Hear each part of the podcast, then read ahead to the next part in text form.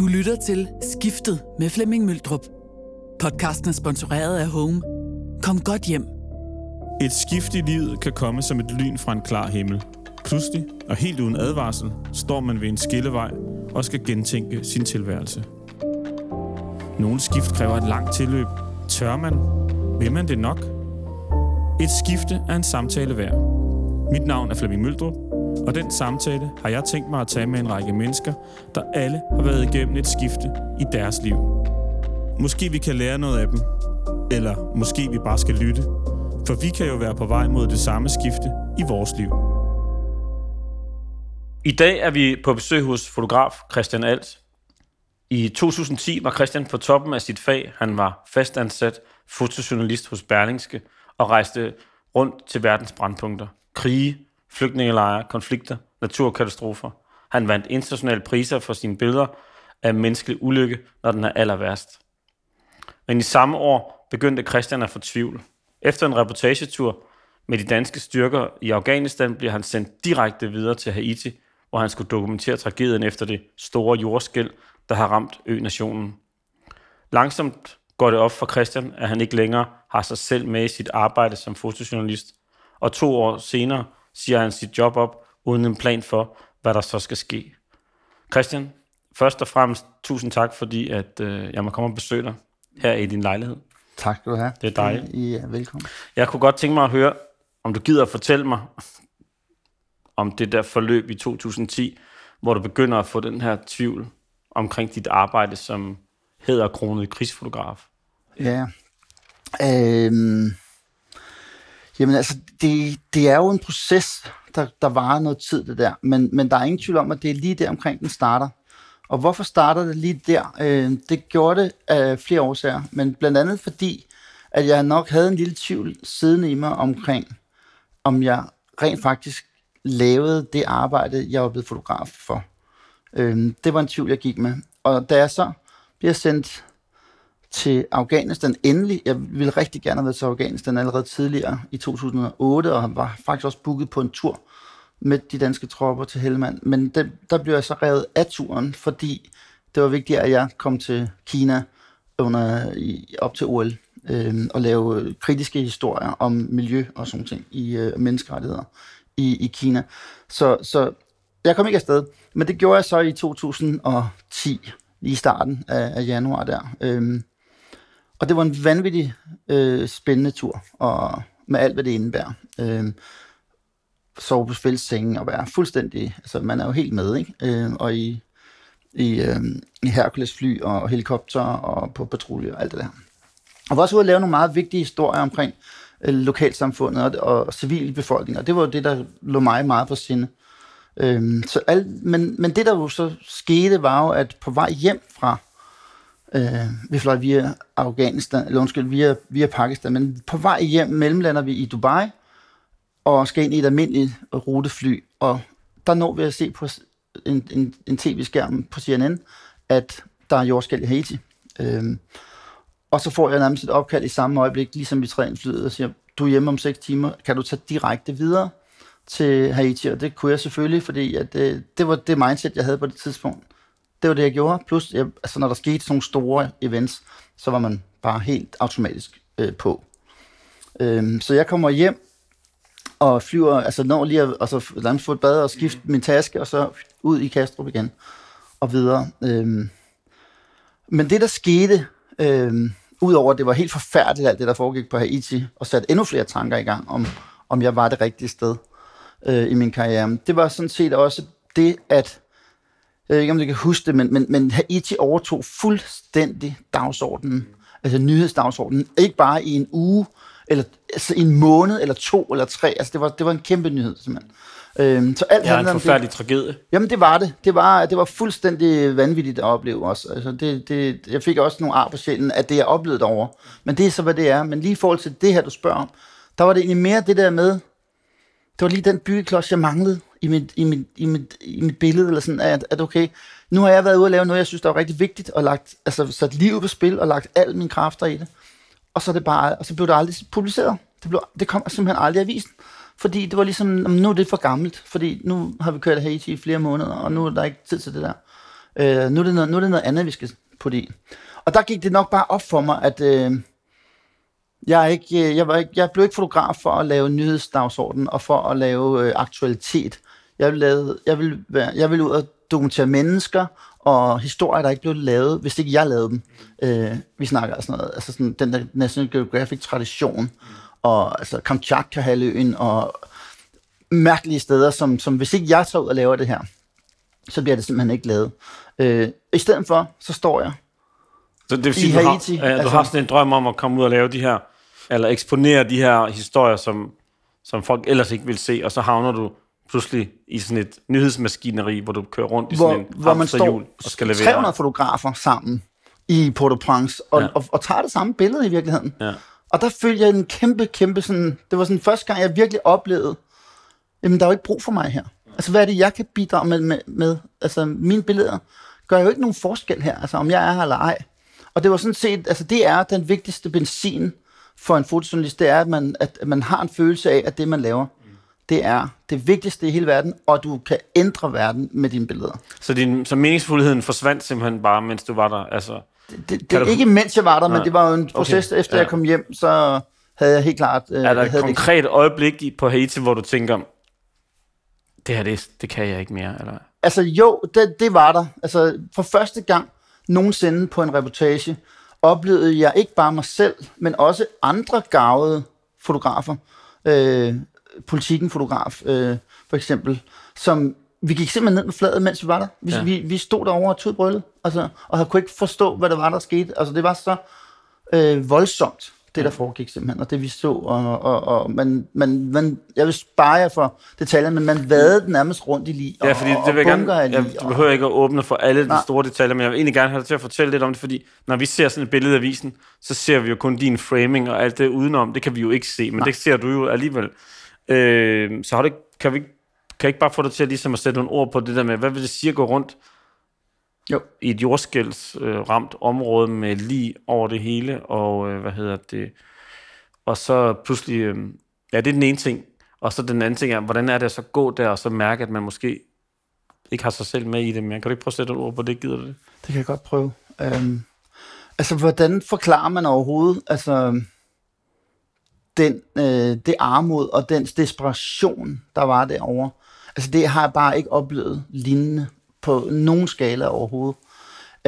Hvordan forklarer man, at man kommer ind i et ligehus, og så ligger der simpelthen en bunke på størrelse med, altså ligesom på en losseplads, med altså 400 lig i en bunke.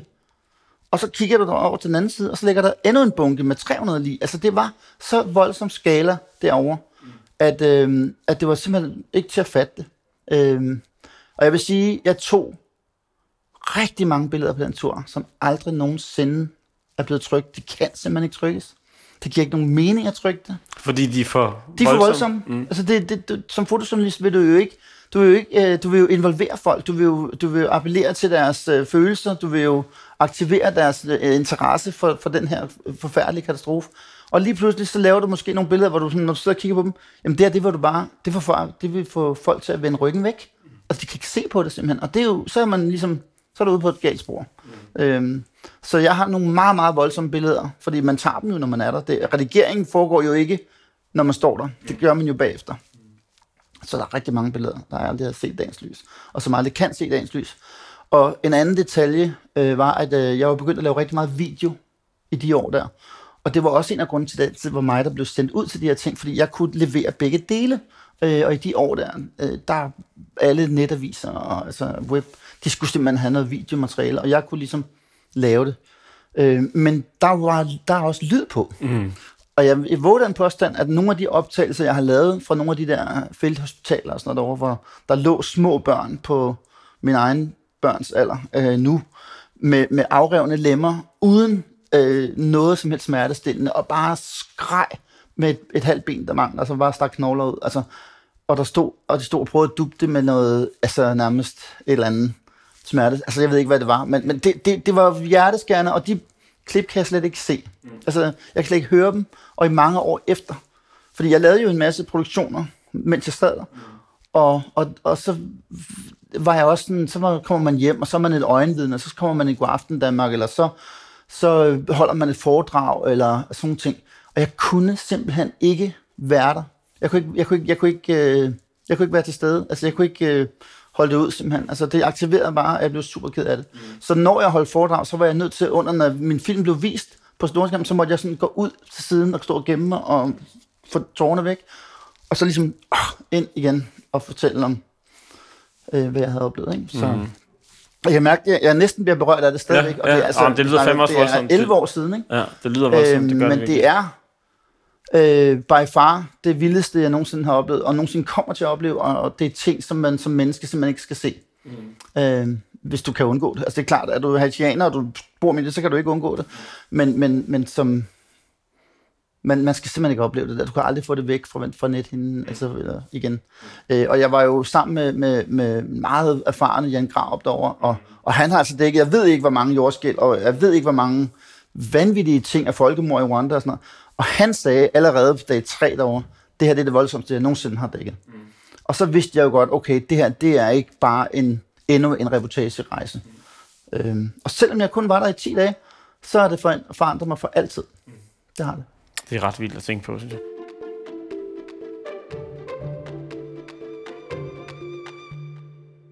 Og så er det, du kommer i tvivl, eller du er begyndt at komme i tvivl, ikke? Men, og så går der 2 år fra dag, ikke? Ja, det gør der. Og hvorfor gør der det? Det gør der jo, fordi at jeg for det første har en lang periode efter Haiti, hvor jeg ikke fokuserer, og hvor jeg prøver i løbet af 2010 at finde mig selv, og jeg er på en del ekspeditioner, altså bjergbestigninger også, og tager på nogle af mine egne fototure også til Centralasien, hvor jeg har en idé om på det tidspunkt, at jeg skal starte et personligt fotoprojekt op, som bare skal hedde Starn, og så skulle jeg ligesom fokusere i alle de lande, der inde på Starn.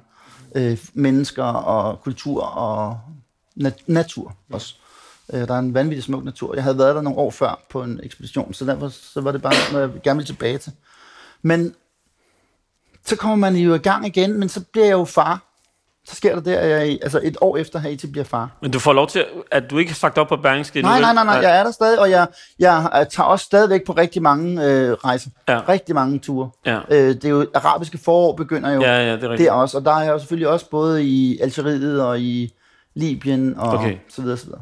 Og så bliver du far i de to, imellem de, fra 2010 så til 2012, hvor du så siger op, ikke? I 2011 bliver jeg far første gang. Ja. Og der kan jeg bare mærke, der sker virkelig noget i mig. Der er tvivlen ikke bare en, der går nærmere. Der er det noget, der har faktisk sat sig så meget i mig, at jeg kan mærke, når jeg kommer bare, jeg kan simpelthen, når jeg går ind gennem døren på Berlingske, så kan jeg ikke få luft. Altså jeg kan bare mærke, at det her, det er wrong. Altså det er, og hvorfor, jeg var jo i vildrede. Hvordan kan det være, hvordan kan det føles forkert, når du har det hele, alt det du har kæmpet for, og det som alle andre fotojournalister ville ønske, de havde på deres tallerken. Det havde jeg på min, og masser af muligheder. Og alligevel så føltes det bare ikke rigtigt. Og så kommer jeg så på barsel i løbet af 11 i efteråret, da min datter er 1,5 år.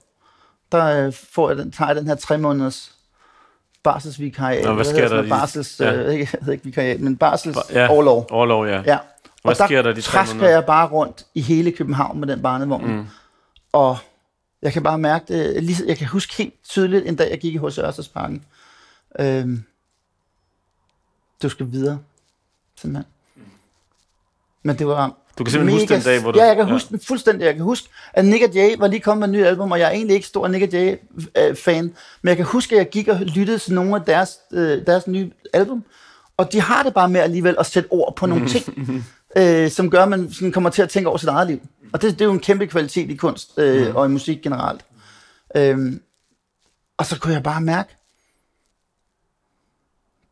det her, det er ikke bæredygtigt. Altså, du kommer ikke til at lave det her alligevel de næste 5 år eller 10 år. Du kommer alligevel til at skifte spor. Hvorfor ikke bare gøre det nu? Altså, fordi... Træffer du beslutningen, mens du går der i Hørsholm, eller går der lidt mere tid? Der går lidt mere tid, faktisk, fordi jeg begynder... Da jeg kommer tilbage fra barslen, der er der nok 6-7 måneder til at reelt stoppe, og måske 3-4-5 måneder til at sige op. Og der begynder jeg at have samtalerne med min chef om, at jeg kan ikke mere. Og hvad er det for nogle samtaler, I har? Jamen, jeg begynder simpelthen at sige, at jeg er nødt til at have noget mere frihed. Jeg er nødt til, fordi udover at jeg havde det svært med at lave det, jeg lavede, frem for det, jeg ønskede at lave. Fordi det hænger også sammen med, at jeg begyndte at få nej til nogle projekter, som jeg gerne ville lave. Men der var også lidt krise i branchen. Det er der også stadigvæk. Men det var der virkelig begyndt at komme der. Så jeg fik mere og mere nej, og det begyndte ikke at give mening for mig at være ansat på en avis. Og jeg ville rigtig gerne lave mere video, mere film, dokumentarfilm, større formater. Og de ville rigtig gerne have video, men de ville bare have sådan nogle små, hurtige formater nærmest med mobiltelefonen. Og det var slet ikke den vej, jeg ville. Noget, du skulle lave, mens du lavede det andet også, ikke? Add-on. Ja, et add-on. Det var sådan lidt, gå ud og lave de her billeder og sådan noget, men så lave også lige en skide fed lille ting med ham her, ikke? Mm. Og jeg kunne bare mærke, nej, hvis jeg skal nogensinde kunne honorere mine ambitioner med filmen, så er jeg nødt til at... Men hvad siger din chef i de samtaler? Fordi på et eller andet tidspunkt fører de jo til, at du siger... Hvad hedder din chef? Søren? Søren, jeg kan ikke mere, eller jeg vil ikke mere. Jeg kan huske, vi havde en samtale nogle måneder før, hvor jeg skulle have luft for noget. Det handlede også om noget med, at jeg ville have nogle flere privilegier, jeg ville have noget mere frihed. Jeg prøvede at sådan forklare, at han ville få mere ud af mig, hvis jeg fik noget mere frihed. Og ikke var fuldstændig underlagt en vagtplan, ligesom alle de andre. Og det er jo også, kan jeg godt se fra hans stol, det er fuldstændig skråplan. Fordi man kan ikke gå og give privilegier til nogen og ikke til andre. Ja. Jeg havde jo nok formuleret det allerede under den barsel der, at jeg skulle ud på en eller anden måde. Jeg skulle bare lige finde ud af, hvordan, og det var skidesvært, for at sige det mildt. Fordi sådan er det jo altid. Alle, der har prøvet at have en position, eller have nogle privilegier, eller have et eller andet, man har kæmpet for at have opnået, det er meget svært at opgive det. Altså, vi hører lidt om de der fodboldspillere nu, når de stopper deres karriere. Eller, altså, når hele din identitet er bundet op på, det er det her, jeg laver, og jeg er god til det, og jeg får rigtig meget ud af det, og jeg bliver anerkendt, og så videre, og så videre, og så videre. Og så ligesom bare sidde derhjemme i mørket og tænke, er du virkelig parat til at opgive det hele? Og det var jeg. Det kunne jeg mærke. Ja, altså, fordi jeg tænker, det må være... Nu har jeg sådan et stereotyp billede af krigsfotografer, reportagefotografer, fotojournalister som dig. Nu sagde du også selv, Jan Grarup. Det er sådan noget med en hjelm, en blå farve eller et eller andet, og så en skudsikker vest, og så kamera over det hele, ikke? Som er sådan lidt, det er sådan lidt et cowboy-agtigt, forestiller jeg mig, liv, en cowboy-agtig tilværelse, som der må ligge en hel masse identitet i også, men også og noget styrke, men selvfølgelig også en masse... følsomme og sårbare ting også, fordi man ser jo verden fra den allergrimmeste side, ikke? Er det sådan en identitet, der er svært at gå væk fra? Specielt hvis man så vinder priser, som du også har gjort, ikke? Ja, altså det at jeg vandt priser, gjorde det ikke så meget, tror jeg. Altså jeg vil ikke sidde her og være høj i hatten og sige, at det var lige meget, fordi det var det bestemt ikke. Fordi jeg kunne jo også hurtigt se, når man kom ind i branchen, at jo flere priser du vandt, jo flere muligheder fik du. Og så når du også vandt i udlandet, så begyndte du også at få en opgave for Time Magazine eller New York Times, som du ikke ellers havde kunnet få. Og så derfor er det vigtigt. Men rent personligt var det ikke det, der var vigtigt. Men jeg kan meget, meget genkende eller tænke ind i det, der du snakker om der omkring. Det er jo ekstremt lonely writer job, man er alene, og den ligger bare på dig. Altså, du skal bare levere hver gang. Den findes ikke, den her med, du tager ud på en reportage, og så efter en uge, så ringer du hjem og siger, den er der ikke rigtig. Der er ikke rigtig noget. Jeg tror bare, jeg kommer hjem igen. Den laver vi ikke, den her. Jo, du skal komme hjem. Du skal levere. Så det er også ekstremt hårdt. Altså, det er hele ens liv. Du er opslugt af dit arbejde og dit virke. Og man synes simpelthen... Altså, det er jo noget, jeg først kunne se bagefter, når jeg kigger tilbage. Men hold da op, hvor kan fotografer... være selvoptaget og føle, at det er en verdens navle, og det er så vigtigt, det de laver. Og sådan var jeg nok også selv. Men det er ikke sådan, det skal være. Og som jeg sagde før, når du først begynder at mærke den der sådan, det er ikke min krig, det her. Jeg er ikke det rigtige sted. Altså, du ved, hvad laver jeg egentlig her? Jeg burde sidde hjemme med min datter. Jeg burde gå rundt hos Ørtesparken og kigge hende i øjnene. Altså, og så i stedet for, så står jeg og ser et andet spædbarn dø for øjnene af mig i Sydsudan. Og bare, det er bare fucked up. Altså, det er bare... Der skal man altså være lavet noget helt særligt. Eller du skal i hvert fald være meget, meget stærk i den tro, at du ændrer noget ved at være til stede og overvære det her. Og den mistede jeg. Ja. Som, altså, det, nu lyder det som om, at jeg er på jagt efter et eller andet, men er det det med, at man ikke må lukke følelserne for langt ind, når man står der, hvis man, nu siger du selv, du står der i Sydsudan, ser et barn dø, og du har et barn derhjemme, og hvis man først begynder at koble de to ting, så er man færdig på en eller anden måde. Så skal i hvert fald være lavet noget helt særligt. Ja. Altså, der er ingen tvivl om, altså, der er jo en eller anden kendt fotograf, jeg kan ikke huske, hvem det var, men der sagde, at du kan ikke fotografere med tårer i øjnene. Det synes jeg nu godt, man kan. Og det har jeg ikke noget problem med. Jeg har ingen problemer med at vise mine følelser. Jeg er ekstremt sårbar i min eksistens. Altså, jeg har ikke en problem med at være fuldstændig ærlig, og jeg går ikke og gemmer noget.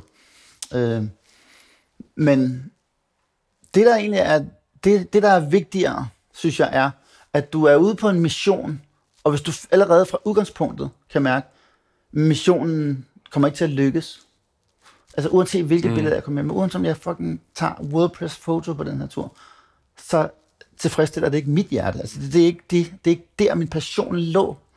Altså, så det er noget med, at man ligesom, jeg følte, jeg var blevet fanget i et nyhedsflow og i en type billeder, en skabelonagtig ting, som jeg også føler, at fotojournalistik er nogle gange. Det er, når du går ind og ser World Press fotoudstillinger, det er lidt den samme historie, der bliver fortalt år efter år efter år. Og for mig bliver det simpelthen bare for trivielt og for skabelonagtigt og for kedeligt. Jeg bliver ikke stimuleret af det simpelthen. Så jeg måtte ud og finde nogle andre historier, og det kunne jeg ikke få lov til der. Nej, det kunne du ikke. Og så i 2012, så banker du på chefens kontor og siger, nu er jeg færdig her. Ja, det går, der er en proces, okay. Fordi jeg går ind og faktisk, som man jo skal helt formelt, med ikke en ansøgning, en opsigelse på papir, og lægger den og siger, jeg siger op. Og så tog han så bare til hovedet, Søren, altså min chef, og sådan, det er løgn, det gør du ikke. Og sagde, jo, det gør jeg. Og så nægtede han faktisk at tage imod den. For det var en fredag. Og så sagde han, du er nødt til at tænke over det i weekenden. Så tager det her papir med igen, og så mødes vi på mandag.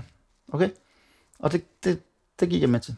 Men jeg vidste godt, det ville komme tilbage med. Jeg prøvede at sige til dem, som du kender mig godt nok. Altså, du ved godt, når jeg har taget en beslutning, så er det... Ja. Men jeg skal nok gøre det. Og så havde jeg en fin weekend, og så kom jeg mandag morgen og lagde den igen og sagde, jeg siger om. Og så krammede vi. Altså, okay. Så var det bare sådan, fint. Det skulle i orden, det har jeg respekt for. Okay. Og hvad sagde dine kollegaer til det? Altså din fotografkollegaer? Kæmpe chok. Ja. Altså kæmpe chok. Alle var chokeret. Ingen havde set det komme. Ingen forstod det. Og det var jo hele branchen. Altså fik jo sindssygt mange beskeder. Hvad skrev de til dig? Eller hvad sagde de til dig? De skrev jo, altså hvad sker der? Hvad, er du kommet noget til, eller, eller er du gået ned psykisk? Eller folk ledte virkelig efter en forklaring på, der må være en anden forklaring end bare han har bare lyst til at gå væk fra det her nu. Altså,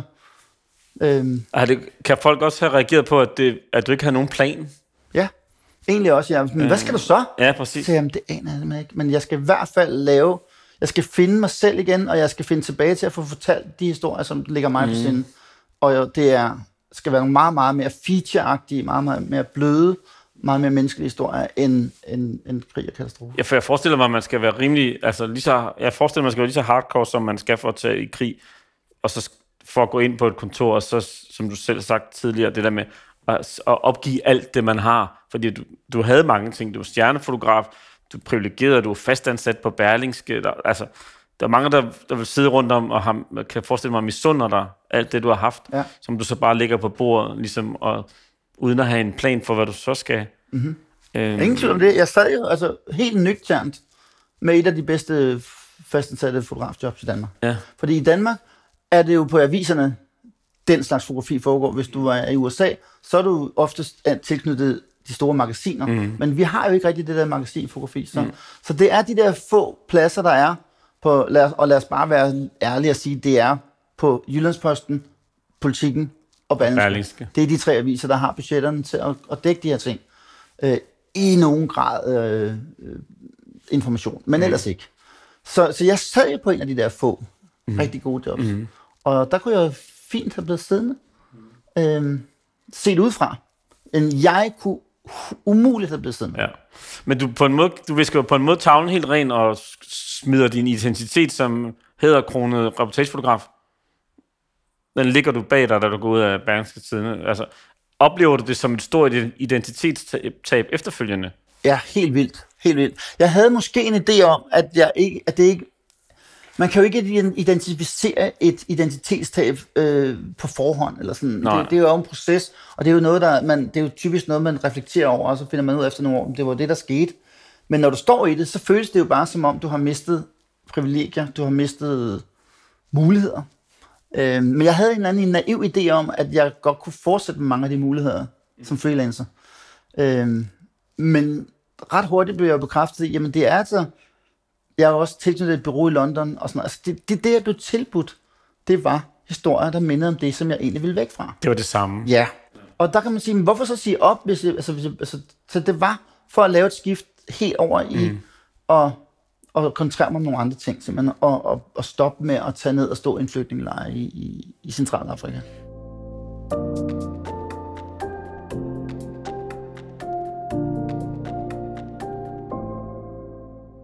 Hvis du skal kigge tilbage, hvordan tror du overhovedet, du endte i en situation, hvor der var et stort mismatch mellem det, du lavede, og det, du drømte om at lave? Altså, hvordan... Jeg kan ikke forklare det anderledes, end at grunden til, at jeg blev fotograf, det er jo fordi, at jeg har været meget ude i naturen. Jeg har været meget på bjergbestigninger, altså på ekspeditioner i Himalaya og sådan nogle steder. Og det var jo der, jeg begyndte at fotografere med dias, altså tilbage i slut 90'erne. Altså det var simpelthen... Det var jo på de der ture rundt i Himalaya og sådan, at i Pakistan og sådan noget, at det formulerede sig for mig. Kom du hjem med lysbilleder, når du havde i 90'erne? Jeg har skudt lysbilleder helt frem til 2002. Hun var sindssygt. Ja. Med vilje, altså eller on purpose. Ja. Fordi jeg elsker lysbilleder. Mm. Altså, der er ikke noget vildere, end at altså, det er mørkt, og du har lavet, og du sætter lysbillederne, og så omvendt ned, og så kommer det op. Det er en særlig nostalgi, det der. Det er jo perfekt. Altså, og sådan en øl i hånden. Altså, det er jo fantastisk. Var det der, du startede? Det var der, du fandt din... Sådan, det var sådan, jeg fokuserede i rigtig mange år med... Altså, det var før digitalkameraernes tid, ikke? Ja. Og så lige der omkring, hvor jeg starter på Journalisthøjskolen i 2002, det er jo der, digitalkameraerne begynder at komme. De er elendige de første år, men da jeg starter i praktik i 4, der får jeg mit første digitalkamera. Som er fedt. Og som var... Altså, ikke i forhold til i dag. Men på det tidspunkt, virkelig godt, og virkelig convenient i forhold til at skyde film, ikke? Så i virkeligheden så starter dit fotografi med eventyr. Ja. Og så, man skal jo være en skarn, hvis man ikke siger, at det, du lavede på Berlingske, også var eventyrligt. Ja. Det er bare en anden slags eventyr. Ja, men det er jo netop det, der er kodeordet her. Jeg er eventyr i hjertet, og det er sådan, jeg fandt ud af, at jeg godt kunne lide at dokumentere. Ja. Det var jo helt konkret på en tur 3 måneder rundt i Nordindien og Nepal og Tibet, at jeg kommer hjem og googler fotograf og uddannelse, og så dukker Journalisthøjskolens hjemmeside op. Det var sådan, det var. Og så søgte jeg ind i 2001 og kom ikke ind. Så søgte jeg igen i 2002, og så kom jeg ind. Fordi der var jo lige præcis det, jeg ville. Altså, men problemet var jo bare, at jeg ikke havde set, at det ville føre til, at jeg ville blive fastansat, og så blive en nyhedsfotograf mere end noget andet. Det gjorde jo, at hele det, som jeg var fascineret af, altså med tid og remote steder, og altså, jeg har været nogle vanvittige steder i det nordlige Pakistan, altså på Karakoram Highway og på vej ind mod K2, hvor man simpelthen bare møder nogle landsbyer og nogle stammefolk, som bare er ekstremt spændende at fotografere. Og jeg opdagede jo hurtigt det der med, at når jeg kom med mit kamera, så kunne jeg få meget mere adgang, end når jeg bare kom som turist eller bjergbestiger, ikke? Og det var jo det, der fascinerede mig. Og det vil sige, alt det, jeg gik og drømte om, at jeg skulle blive til og bygge op, og jeg skulle dele mig være National Geographic-fotograf. Fordi jeg sad faktisk allerede, inden jeg var startet på skolen, tit og var meget fascineret af de her historier i National Geographic, og tænkte, det kan jeg lave federe. Jeg kan lave det endnu mere personligt. Jeg kan lave det endnu tættere på de mennesker. Så National Geographic, bare for at forklare det, de er jo kendt for at lave de her reportager fra oprindelige folk, eller utilgængelige naturområder, og lige præcis sætter nogle billeder på en verden, som vi sjældent ser. Eller vulkaner, og ved, sådan nogle naturfænomener og sådan noget. Jeg drømte lige præcis om at lave, og flytte ud og bo med nomader i 3 måneder i et eller andet Irkutsk-regionen. Ikke? Altså. Men så forsvinder du fra Berlingske, og så kan man sige, så lægger du jo det eventyr bag dig. Hvordan, så skal du til at finde eventyrlysten til et andet eventyr i dig selv. Hvor finder du det fra? Ja, altså, hvor finder du det henne? Eventyr er jo lige præcis ordet, fordi jeg mistede eventyret i reportagefotografiet på den måde, som der forventes af en, når man er ansat på en avis. Og jeg var ikke, jeg slog mig selv meget i hovedet med det. Jeg følte ikke, jeg var god nok til at lave mine egne ting, mens jeg var ansat. Jeg er meget pligtopfyldende, ordentlig fyr, og når jeg får en opgave, så går jeg ind i det. Og det gjorde så, at jeg ikke lige altid kunne frigøre. Sådan, okay, nu skal jeg simpelthen pitche min egen idé. Og så bliver man nogle gange det der brokkehoved inde på avisen. Jamen, du er også bare utilfreds. Hvorfor kommer du ikke bare med noget? Og så, ja, men jeg har ikke lige noget, men jeg synes, det jeg laver, det er røvsygt. Ikke? Men det er ikke det mindset, man skal møde verden med. Men det kunne jeg ikke lige overskue der. Og det fik jeg tit i hovedet af Søren, og det er dybt taknemmelig for, fordi det var det eneste rigtige at sige til mig i den situation der. Så jeg var nødt til ligesom at tænke, okay, hvordan får jeg frigjort noget tid til at lave min egen ting?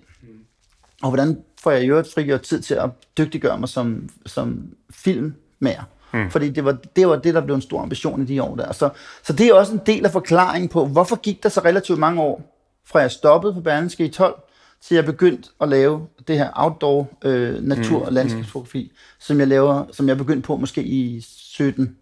Der gik jo alligevel 5 år. Og som jo peger meget tilbage til dit udgangspunkt med fotografiet, ikke? I virkeligheden, til det oprindelige udgangspunkt. Ja, men det er jo ikke sådan, at bare fordi, at man ikke føler, at man er ansat det rigtige sted, så er jeg ikke længere fotojournalist i hjertet, eller så er jeg ikke længere en historiefortæller, eller en, der godt kan lide at formidle vilde historier.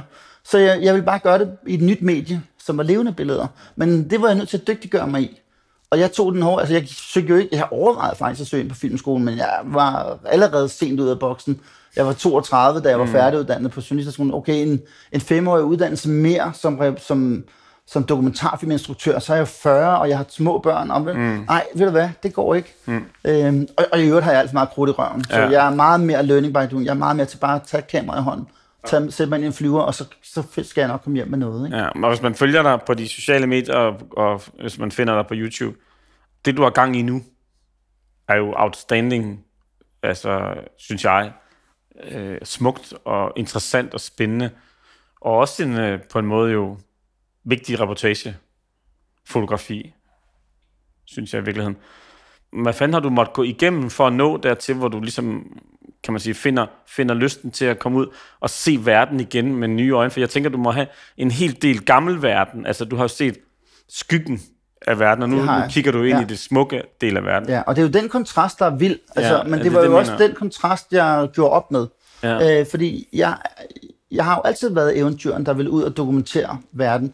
Og så, jeg vil ikke sige pludselig, men jeg endte i hvert fald lidt i en situation, hvor jeg virkelig mere end noget andet dokumenterede det grimme, det forfærdelige,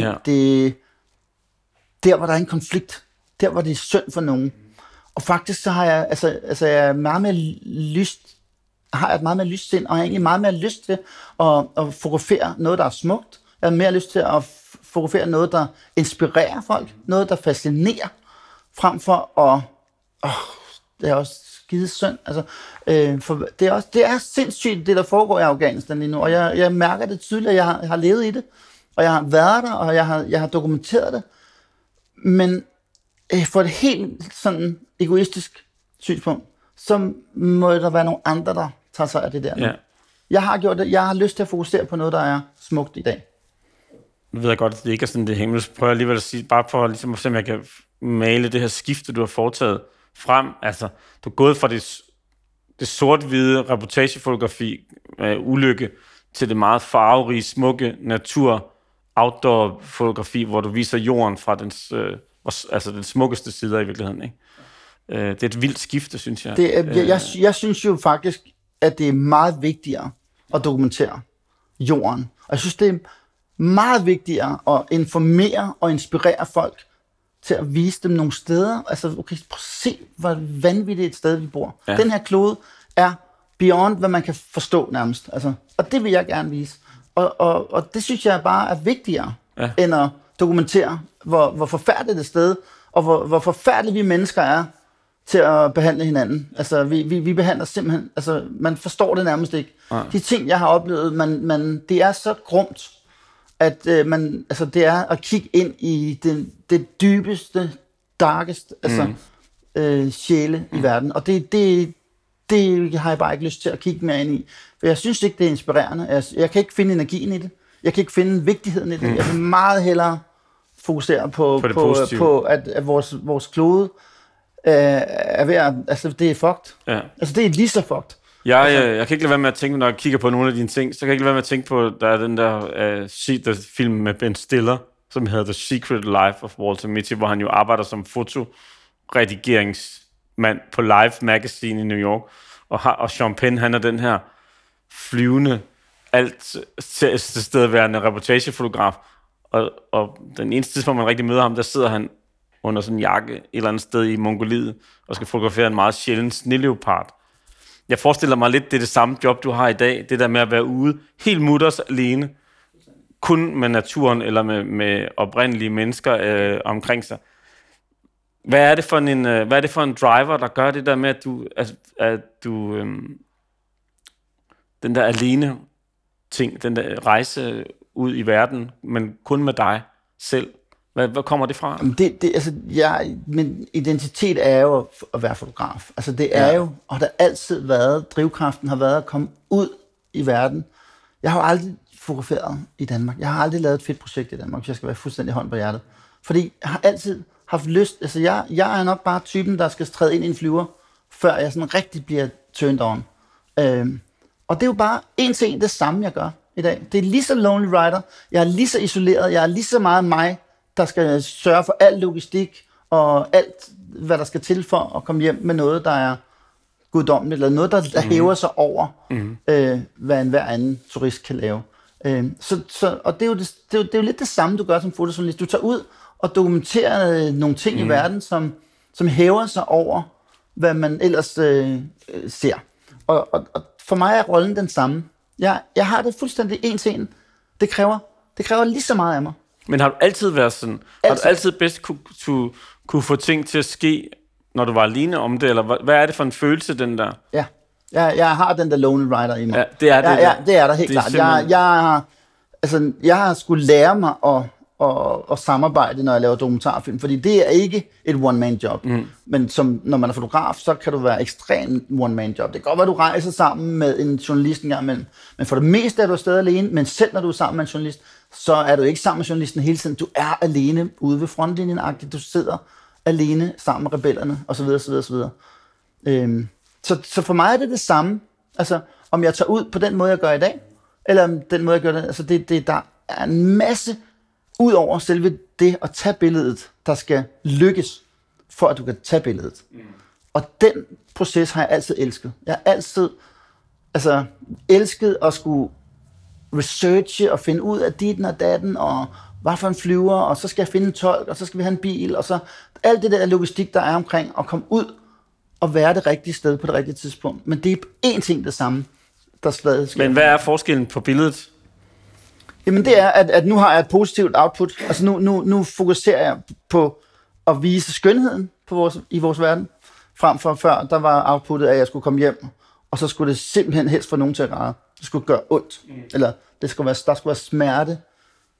Der skulle være nerve i de billeder. Men du vil heller ikke... Stadigvæk, jeg kan få nerve i mine naturbilleder. Er du sindssyg, mand? Ja. Jeg kan stadigvæk...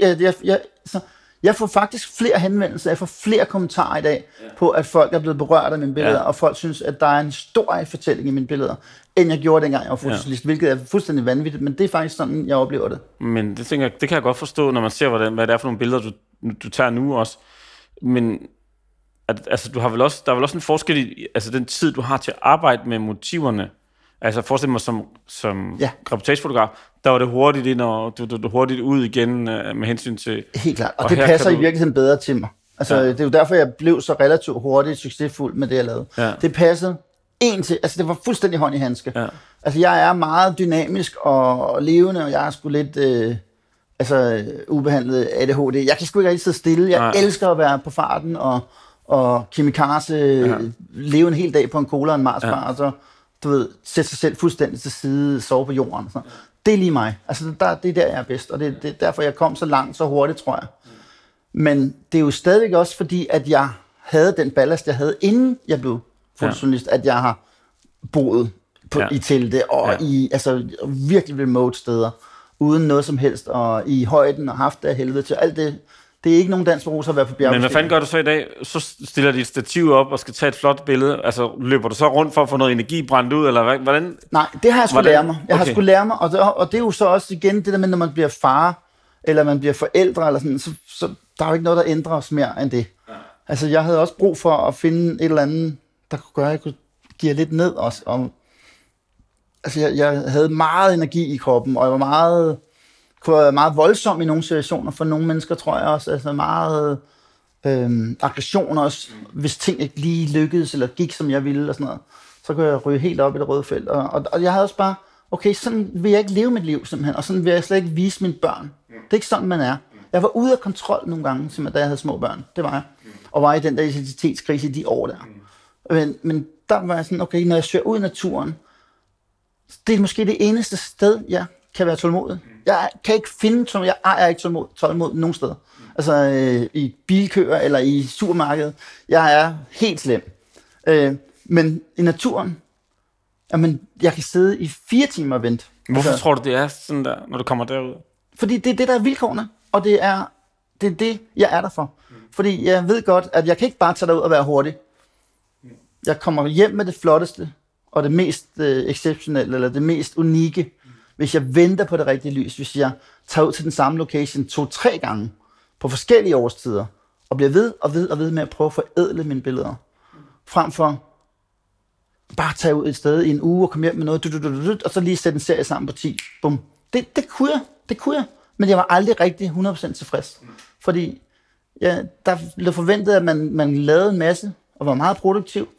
Men faktisk så kan jeg nogle gange tage til Island i 10 dage, og så kan jeg komme hjem med 2, 3, 4 billeder, som jeg er ekstremt glad for. Måske nogle gange kun 2. Men det er hele turen værd. Et billede nærmest er et hele turen værd. Hvis lige det hele står rigtigt, og lyset og regnbuen kommer, og de lave skyer vælter af. Altså, du ved, det stikker fuldstændig af ude i naturen nogle gange. Men du skal være derude for at være der. For at dokumentere det. Ja. Så derfor så er jeg er simpelthen bare klar på at investere så meget tid i at få de der helt unikke billeder.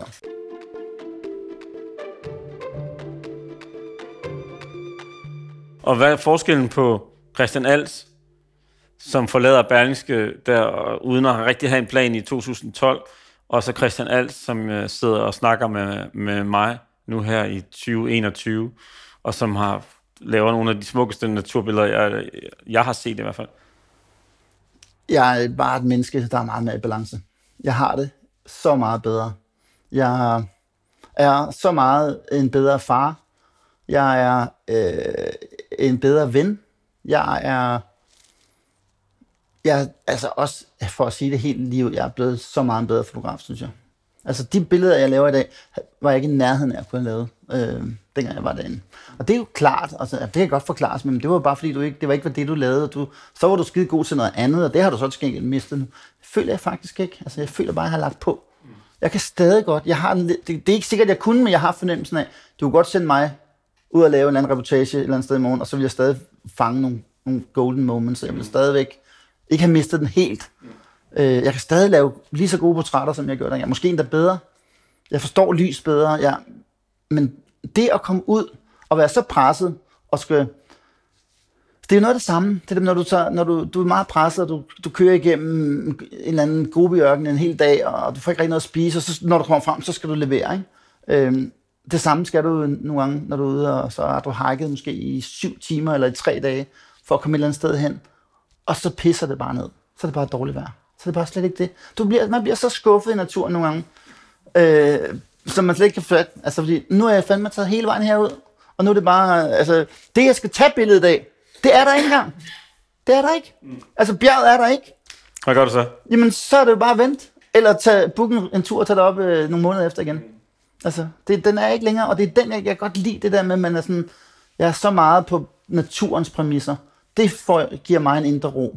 Det får mig fuldstændig ned. Jeg kan slet ikke leve uden det nu. Altså, jeg kan slet ikke leve uden det. Altså, det vil være... Hvis du tog det væk fra mit liv nu, så vil hele mit fundament skride. Men jeg har altid godt kunne lide dig som fotograf. Men jeg kan godt sige i den her podcast, fordi det er lidt min egen også. Men jeg er virkelig på røven over det, du får fra hånden. Altså, som, altså i med det her projekt, du arbejder med nu. Det er fandme smukt, og det er en meget, meget nobelt, som du også selv siger. Så jeg synes bare, det er jo bare, altså, du skal bare blive ved jo. Jamen, det gør jeg også. Og blive ved, Christian. Tusind tak. Altså, det er jo faktisk for første gang i mit liv, har jeg selv en følelse af, at jeg har fat i noget, hvor jeg bare kan blive ved med at fintune det, og forædle det, og altså, jeg er jo, altså, hvis jeg skal til at sammenligne mig, for det er jo det, man gjorde som fotojournalist. Jeg sammenlignede mig jo med Jan Grarup og alle de bedste, James Nachtwey, og dem, der virkelig var hotshotsene. Så James Nachtwey er amerikansk krigsfotograf, ikke? Ja, meget. Det hedder Time-fotograf, som jeg faktisk har fotograferet ved siden af i Haiti. Og det er jeg meget taknemmelig for, fordi han var meget speciel. Men jeg føler, jeg har jo lang vej nu, i forhold til, hvis jeg skal til at sammenligne mig med de bedste landskabsfotografer. Jeg prøver så at twiste lidt og gøre det på min måde, og bruger meget drone og sådan ting. Men jeg vil jo stadig gerne sammenligne mig med de allerbedste natur- og landskabsfotografer, og der har jeg stadig meget at lære. Det har jeg. Selvom jeg er begyndt at bruge stativ. Det har været en proces, jo, fordi for bare 3-4 år siden, der lavede jeg en YouTube-video om, at fuck stativ. Altså, det er ikke nødvendigt. Du kan sagtens lave landskabsbilleder bare håndholdt, fordi det er sådan, jeg altid har arbejdet. Men der har jeg bare fundet ud af nogle teknikker og noget, sådan, okay, det giver faktisk mening. Ja. Og den langsommelighed, der kommer ind i ens arbejde, når man bruger stativ og sådan ting. Det tror jeg også, der er folk, der begynder at arbejde meget med med portrætbilleder, med gamle formater, med gamle kameraer, der står på stativ. Og hele processen er langsom, at skyde med film og sådan ting. Det er den samme langsommelighed, jeg får, når jeg tager ud i naturen. Jeg elsker det simpelthen. Er du, kan man sige, du er ved at blive lærer som fotograf igen? Jamen, det er man hele livet. Okay. Altså, du bliver aldrig færdiguddannet som fotograf. Nej. Det gør man ikke. Og slet ikke, når man har ambitioner om både at lave dokumentarfilm og filme, altså videodelen, og så også vil være en af de ypperste til at lave stillbilleder i al slags vejr og under alle forhold. Så kræver det, at man altid er på, og det er jo den rejse, jeg synes er den mest fantastiske. Jeg føler, at jeg har verdens fedeste arbejde, fordi jeg bliver aldrig kedelig. Altså, det kan godt være, at der er en kedelig opgave i ny og ny, men overall, så er jeg på en sti, der går opad, og på vej mod stjernerne, og på vej mod noget, der er helt unikt og eterisk. Eller sådan. Det er det, jeg går efter. Jeg går jo efter, jeg har jo slet ikke lavet mit bedste billede endnu overhovedet, altså langt fra. Jeg kommer til at lave nogle billeder, der stikker så meget af, at folk fortæller kæben mod det. Det glæder mig simpelthen meget til at se. Hvis jeg lige skal slutte af med, så noget af det, der er inspirerende ved din historie, det er jo det der med at ture mærke efter, om man er det rigtige sted i sit liv, og det, man forestiller sig, man gerne vil lave, eller det, man drømmer om, man gerne vil lave, og så handle på det. Altså, det sidste spørgsmål, jeg har til dig, ville du have truffet den samme beslutning, hvis du havde været 45, da du fik den følelse af, at nu var det slut med at være reportagefotograf? Du måtte lave noget andet. Ja, 100%. Jeg har ikke fortrudt et sekund, og jeg vil også gøre det, selvom jeg var 60. Altså, fordi man kan sige, det projekt, jeg går og har gang i nu, med den rejse, jeg er på, og de billeder, jeg drømmer om at lave, jamen, den er jo netop sustainable. Det er jo netop noget, jeg kan lave resten af livet. Og det er jo det, jeg manglede som fotojournalist. Det er, at jeg kunne ikke se den der horisont over tid. Og det... Jeg vil ikke ændre et komma i min historie. Altså, jeg er så taknemmelig for alt det, jeg har opnået siden, og den rejse, jeg er på.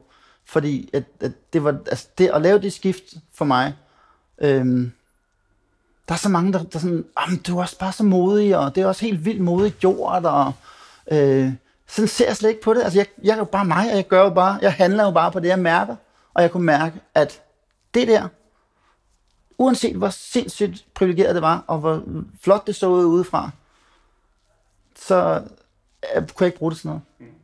Det var forkert for mig. Og nu er føles alt meget mere rigtigt. Tak skal du have, Christian. Det har været en fantastisk snak. Jeg er fandme glad for, at jeg fik lov til at komme og høre dig fortælle den. Det er meget inspirerende. Og hvis man ikke kender dig, så skal man få set de billeder, du går og laver nu. Man skal få set din fart, fordi de er meget bevægende. Så tak, fordi jeg måtte komme og besøge dig.